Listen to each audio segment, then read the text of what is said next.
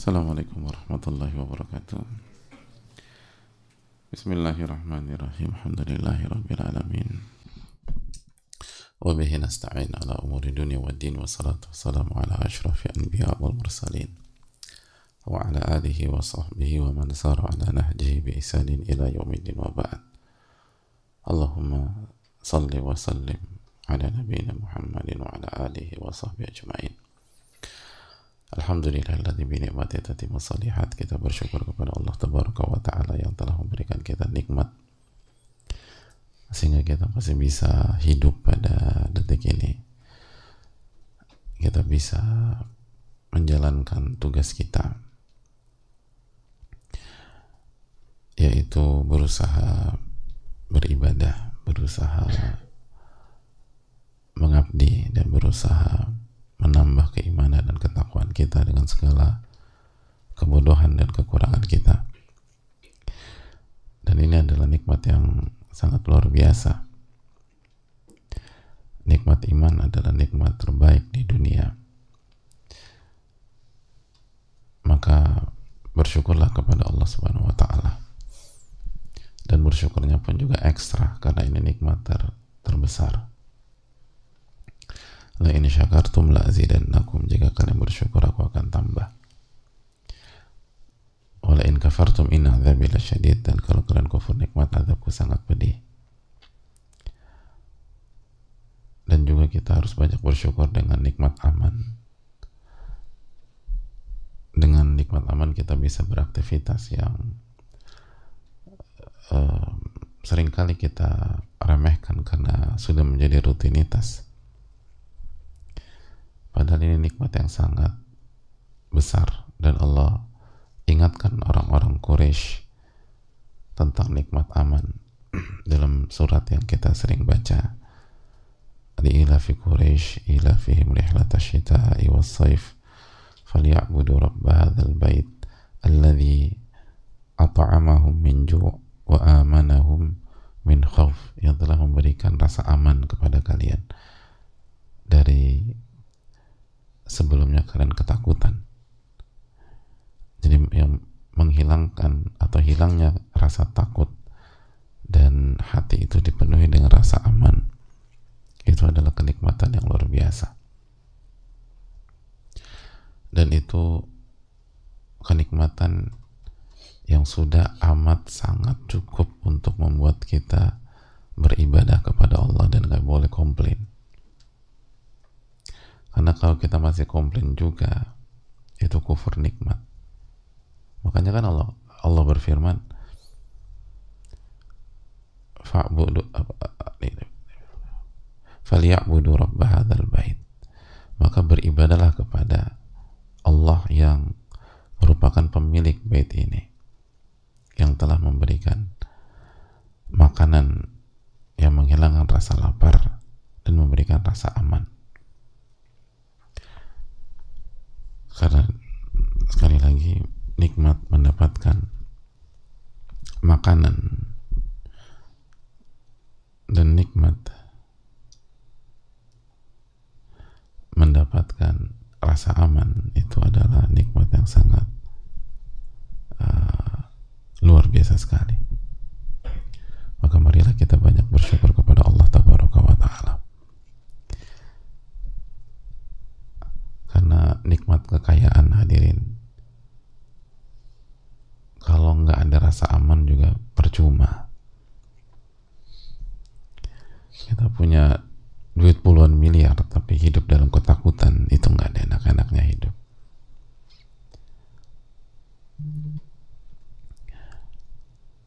Makanya itu nikmat yang asasi. Maka banyak minta pertolongan kepada Allah untuk bisa mensyukurinya dan juga semoga Allah Subhanahu wa taala menjaga kita semua, menjaga keluarga kita, menjaga orang-orang yang kita cintai, menjaga guru-guru dan ulama-ulama kita dan semoga Allah Subhanahu wa taala menjaga kaum muslimin di mana pun berada khususnya yang terzalimi, teraniaya di Palestina dan di berbagai macam tempat dan lokasi di dunia. Semoga Allah Subhanahu wa taala memberikan kesabaran buat kita semua dan semoga Allah Subhanahu wa taala menerima amal ibadah kita semua. Dan semoga Allah Subhanahu wa taala memberikan kita husnul khotimah dan masukkan kita ke dalam surga. Amin ya rabbal alamin. Uh, hadirin Allah dalam pertemuan kali ini kita akan buka sesi diskusi tanya jawab. Semoga Allah memberikan taufik kepada kita untuk mendapatkan ilmu nafi. Wassalamualaikum warahmatullahi wabarakatuh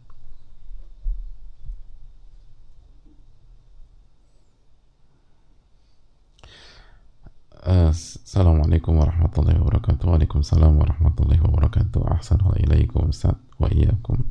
Semoga Allah selalu merahmati para ulama Ustaz tim seluruh kaum muslimin. Amin rabbal alamin wa iyyakum. Afan izin bertanya kepada Allah syafa'al saat ini saya sedang diberikan ujian sakit oleh Allah. Dan saya berharap dan yakin bahwa sakit ini adalah penghapus dosa penggugur dan akan dosa-dosa saya. Dan ada pengangkatan derajat di dalamnya Lalu apakah ujian sakit ini yang ada di dalamnya berisi penghapusan dosa adalah konsekuensi dari setiap doa kita memohon ampunan dari istighfar yang diucapkan. Mohon doanya Ustaz agar Allah segera menyembuhkan sakit saya ini dan semoga Allah memberikan saya taufik, kesabaran dan kekuatan dalam melewatinya. Syukran jazakallahu khairan barakallahu fikum fikum barakallah. Uh, Allah taala misal adapun kalau ini ini berkaitan dengan istighfar. Istighfar. Istighfar dan sakit itu sama-sama penggugur dosa. Jadi ketika ulama menjelaskan tentang penghapus dosa mereka menjelaskan tentang ada istighfar di sana ada taubat di sana dan ada musibah yang disikapi dengan kesabaran. Jadi eh, hal-hal eh, di atas adalah Eh, poin-poin uh, yang berbeda. Namun tidak menutup kemungkinan bahwa memang ini salah satu cara Allah mengabulkan doa-doa kita. Ketika kita minta ketakwaan, ketika kita minta uh, dihapuskan dosa secara mutlak, ketika kita minta uh, diangkat derajatnya, ketika kita minta surga. Karena salah satu jalan menuju surga adalah diberikan penyakit dan sabar dalam menjalani penyakit tersebut. Kan kita minta surga. Itu jalan menuju surga. Karena jalan menuju surga itu beda-beda. Ketika kita minta dijadikan orang soleh. Dan salah satu jalan menuju kesolehan adalah diberikan penyakit lalu bersabar lalu kita diminta kita minta diberikan yang terbaik. Dan salah satu bentuk takdir yang terbaik adalah kata Nabi SAW ajaban li amril mu'min inna amrahu kullahu khair. In asabatu sarau syakar fakana khairan lah wa in asabatu darau sabar fakana khairan lah. Menakjubkan perkara seorang mukmin seluruh perkaranya yang terbaik buat dia. Kalau diberikan kesenangan atau fasilitas atau kenikmatan dia bersyukur maka itu yang terbaik buat dia dan kalau diberikan kesulitan dan musibah dia bersabar maka itu yang terbaik buat dia. Jadi ada banyak cara. Sebagaimana juga jangan kita minta sakit jangan. La tatamannau al adu kata Nabi SAW jangan pernah berharap bertemu dengan musuh. Artinya jangan berharap ketemu dengan musibah atau nantang jangan. Makanya Nabi SAW mengatakan fas'alullah al-afiyah, minta keselamatan, minta kesehatan. Makanya salah satu doa yang di, dianjurkan oleh Rasulullah SAW adalah al-afiyah, keselamatan dan kesehatan. Allahumma inni as'aluka al-afwa wal-afiyah fi dunia wal akhirah. Ya Allah, ku minta keselamatan, kesehatan dan ampunan di dunia dan di akhirat. Itu permintaan. Tapi kalau Allah takdirkan sakit, maka hadapi minimum dengan kesabaran. Jadi itu Allah taala bisa.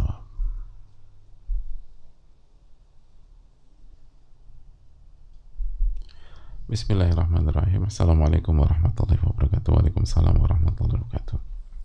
Ustaz saya seorang mahasiswa yang sedang menempuh pendidikan sebuah universitas umum Sebelumnya saya berada di pesantren selama enam tahun dan memiliki cita-cita untuk melanjutkan studi yang memang bukan ilmu syariah. sehingga saya memutuskan untuk memasuki universitas umum tersebut dan saya diterima namun sering berjalannya waktu saya merasa kesulitan untuk menjaga atau membatasi diri dari laki-laki. Sering lalai dalam banyak hal berkurang semangat dalam melakukan rutinitas-rutinitas kebaikan. Sering pulang malam, terlambat sholat dan lain-lain. Sempat berpikir apakah keberadaan saya di sini memang bukan yang terbaik menurut Allah karena saya tidak melakukan istikharah sebelumnya dan saya merasa semakin jauh dari Allah Subhanahu wa taala. Namun saya juga mengingat bahwa Ustadz pernah menyampaikan pada sebuah kajian yang membahas tentang faida azamta fatawakal Allah maka apabila anda sudah ber, ber, berazam bertekad maka bertawakallah kepada Allah. Yang mana ketika saya sudah bertekad untuk melakukan studi di tempat sekarang maka saya harus menjalankan dan menyelesaikan dengan totalitas agar ilmu yang saya pelajari bermanfaat Mohon nasihat Ustaz apa yang harus saya lakukan. Syukran jazakallahu Wassalamualaikum. Waalaikumsalam warahmatullahi wabarakatuh. Yang pertama di sini pentingnya istikharah. Dan faida azam tafatawakal Allah dan jika anda bertekad maka tawakallah kepada Allah dan salah satu bentuk tawakal adalah istikharah. Salah satu apa uh, langkah yang harus diambil adalah istikharah karena itu penting jadi hadirin Allah muliakan, Nabi SAW benar-benar mengajarkan istikharah kepada para sahabat. Maka istikharah kan sebuah keputusan, apalagi keputusan besar. Mem memilih atau melanjutkan studi atau memilih kampus, itu keputusan besar. Itu game changer dalam kehidupan. Dampaknya macam-macam, bukan hanya belajar. Dampaknya macam-macam. Pentingnya istikharah. Dan kalau sudah terjadi, perbanyak istighfar kepada Allah dan taubat kepada Allah Subhanahu wa taala. Lalu yang berikutnya uh, konsultasikan kepada orang-orang yang bijak dan orang-orang yang mengerti mengerti peta dan mengerti diri kita. Apakah memang belajar di uh, di bidang ini adalah yang terbaik buat kita. Jadi coba lakukan sebuah evaluasi secara komprehensif dari uh, evaluasi 360 derajat. Kalau kesimpulannya memang ini yang terbaik buat kita, maka dan bermanfaat bagi diri kita dan bagi masyarakat, bagi umat, maka kembalikanlah kepada ayat tersebut faida azam Allah. Maka bergantunglah kepada Allah dekatlah kepada Allah dan totalitas. Dan salah satu totalitas adalah tidak terdistract tidak ter apa ter uh, terganggu dengan hal-hal yang ada kaitannya dengan belajar. Bahkan bisa merusak proses belajar kita. Di antaranya pergaulan yang offside. Di antaranya kurang kurang ibadah dan terlambat sholat. Terlambat sholat itu bisa merusak proses kita. Wasta'inu bisabri wassalah Allah berfirman mintalah pertolongan kepada Allah dengan sabar dan dengan dengan sholat. Jadi semua hal-hal yang bisa berakibat kontraproduktif bahkan memudaratkan itu hindari. Dan konsekuensi kita memilih sebuah lingkungan yang kurang kondusif adalah kita harus lebih ketat. Itu konsekuensi. Kita harus lebih harus lebih strict harus lebih uh, disiplin untuk menjaga diri kita. Harus lebih punya batas. Jadi itu yang perlu kita camkan dan kita tahu bersama-sama. Secara umum hampir semua atau secara umum fitnah seperti ini itu bisa bisa menyerang siapa saja dan di bidang apa saja. Di bidang apa saja. Kalau kita tidak bertakwa kepada Allah Subhanahu wa taala termasuk kalau kita belajar bidang syariah misalnya cepat atau lambat kita akan atau atau renta, cepat atau lambat kita kemungkinan besar ditakdirkan Allah menghadapi ujian seperti ini jadi minta pertolongan kepada Allah dan uh, apa namanya harus lebih ketat lagi harus lebih ketat lagi. Harus banyak ibadah. Karena kita tahu bahwa uh, hal seperti ini adalah salah satu bentuk fitnah syahwat. Kita tahu fitnah itu terbagi menjadi dua kata para ulama, fitnah syubhat dan fitnah syahwat. Fitnah syubhat itu fitnah kerancuan, rancu dalam memahami, rancu dalam berpikir, rancu dalam uh, mengerti dan obatnya itu ilmu. Dan yang kedua fitnah syahwat, fitnah hawa nafsu. Misalnya lawan jenis atau bahkan sekarang sesama jenis dzalik Nah, obatnya itu ibadah kata para ulama. Obatnya fitnah syahwat ibadah. Makanya Nabi SAW mengatakan ya masyarakat syabab man istata'a minkumul ba'a falyatazawwaj. Wahai anak muda kalau Anda mampu maka menikahlah. Kalau Anda tidak kalau Anda tidak bisa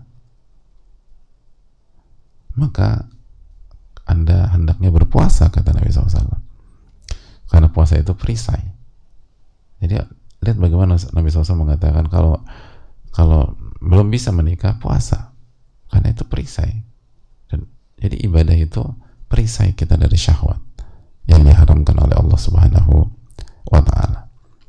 Jadi kalau kita kita putuskan untuk uh, berjuang dan qadarullah syafa'al kondisinya atau lingkungannya kurang kondusif dan rentan terkena atau Eh, dan ada fitnah syahwatnya maka konsekuensinya kuantitas dan kualitas ibadah kita harus lebih banyak kalau nggak kita akan hanyut dalam fitnah. Lalu yang berikutnya punya lingkungan. Lingkungan yang bertakwa kepada Allah. Punya teman-teman wanita-wanita soleha. Yang saling mengingatkan saling mengontrol saling menjadi pagar satu dengan yang lain dari kemaksiatan.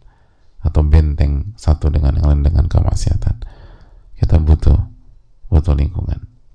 Allah taala bisa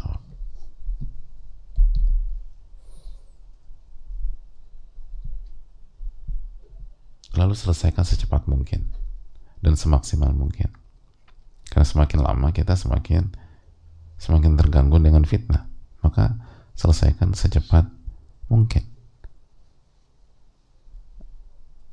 Dan hubungan-hubungan seperti di atas bukan hanya mengganggu iman kita tapi juga mengganggu proses belajar kita. Jadi selesaikan secepat mungkin. Allah taala bisa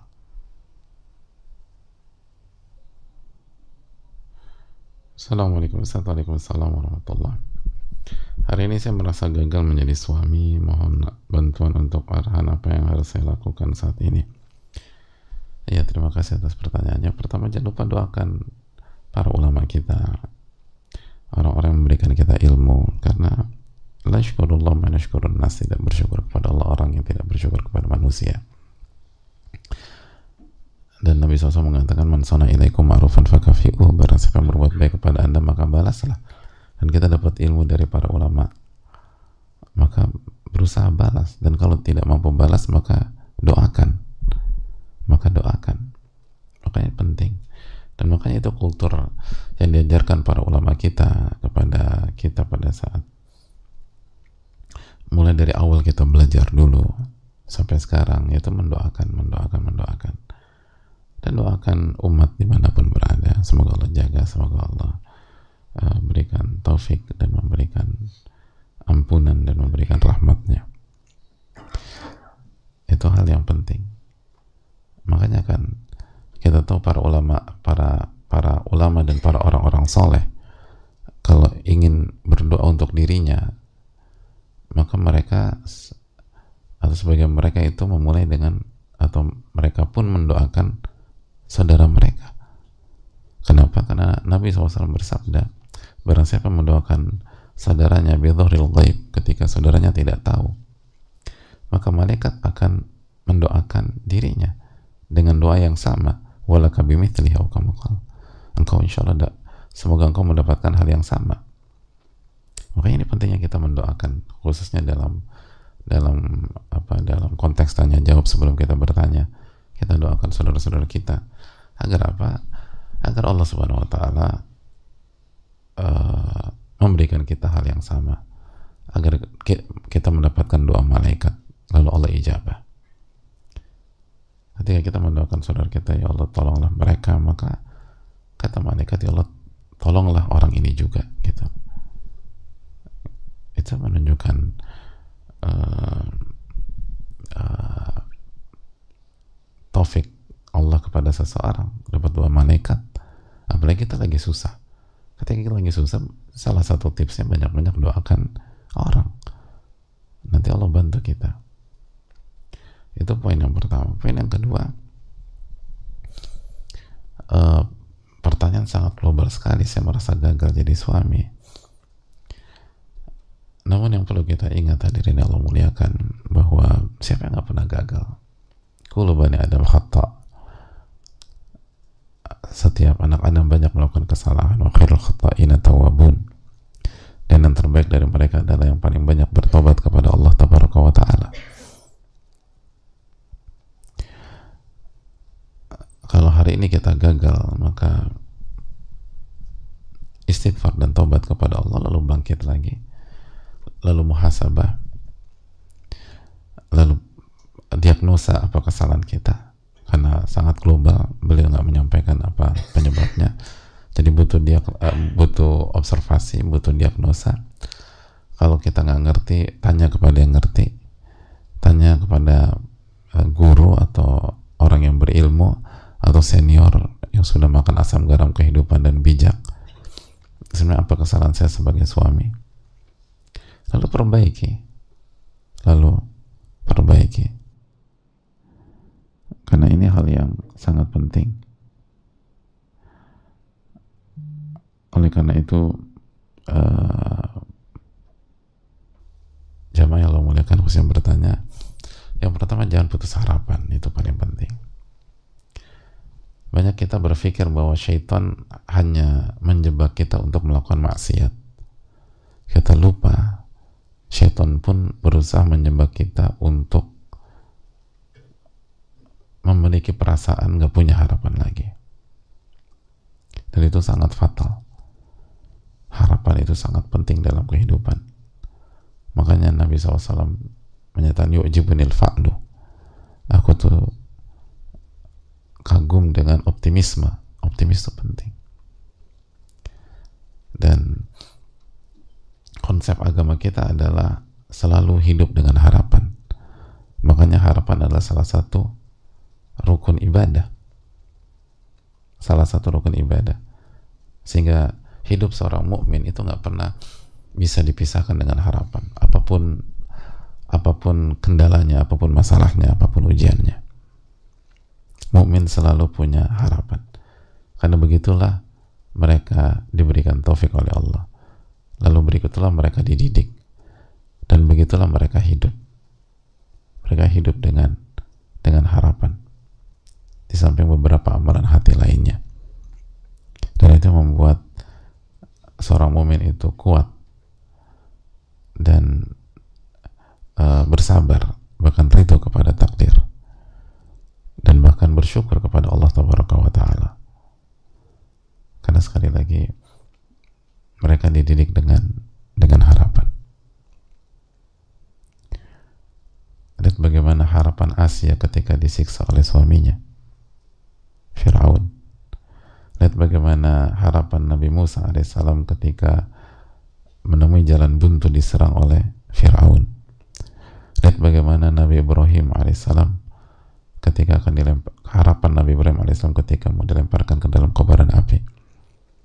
Lihat bagaimana harapan Rasulullah SAW ketika dikepung di Gua Thur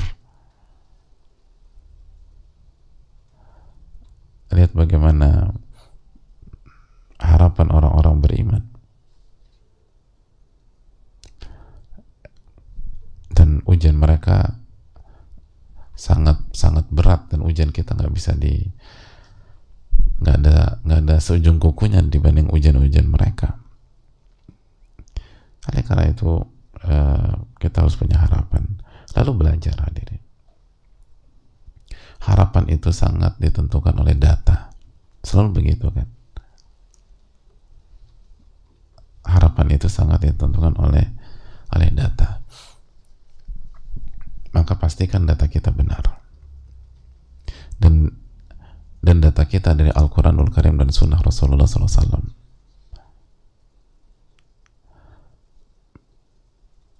lihat bagaimana kisah pembunuh 99 nyawa lalu bertanya kepada seorang rahib perihal keinginannya untuk tobat lalu kata rahib tersebut udah nggak bisa udah terlalu parah anda. Dan akhirnya dia pun membunuh rahib tersebut. Lalu setelah itu dia pergi ke seorang alim. Lalu bertanya dengan pertanyaan yang sama. Lalu apa yang disampaikan oleh apa yang diberikan oleh alim? Dikasih uang? Enggak. Dikasih fasilitas? Bukan.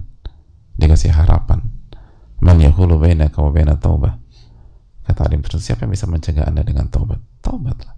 Harapan masih besar tapi saya minta syaratnya kamu keluar dari negeri kamu dan pergi ke negeri yang lain. Dikasih tahu negerinya. Karena negeri kamu penuh dengan orang-orang yang buruk. Dan kamu harus pergi ke negeri orang-orang yang bertakwa dan beribadah kepada Allah Subhanahu wa taala. Hasilnya apa? Hasilnya dia jalankan dan wafat di tengah jalan dan dia dimasukkan ke dalam surga. Lihat bagaimana harapan itu tergantung data begitu datanya negatif maka dia akan dia akan hancur dan dia nggak akan move on. Tapi kalau datanya positif maka itu awal dari perjalanannya menuju surga Allah Taala. Jadi pentingnya belajar. Dan pentingnya bergaul dengan orang-orang yang benar. Orang-orang yang optimis, orang-orang yang positif, orang-orang yang bisa yang dengan taufik Allah punya punya punya atmosfer optimisme dari orang-orang soleh, orang-orang yang bertakwa. Dan terus belajar dan belajar dan belajar. Dan banyak istighfar kepada Allah dan kembali kepada Allah Taala. Ini bisa disampaikan. Jazakallahu khairan. Subhanaka wa la ilaha illa anta. Astaghfiruka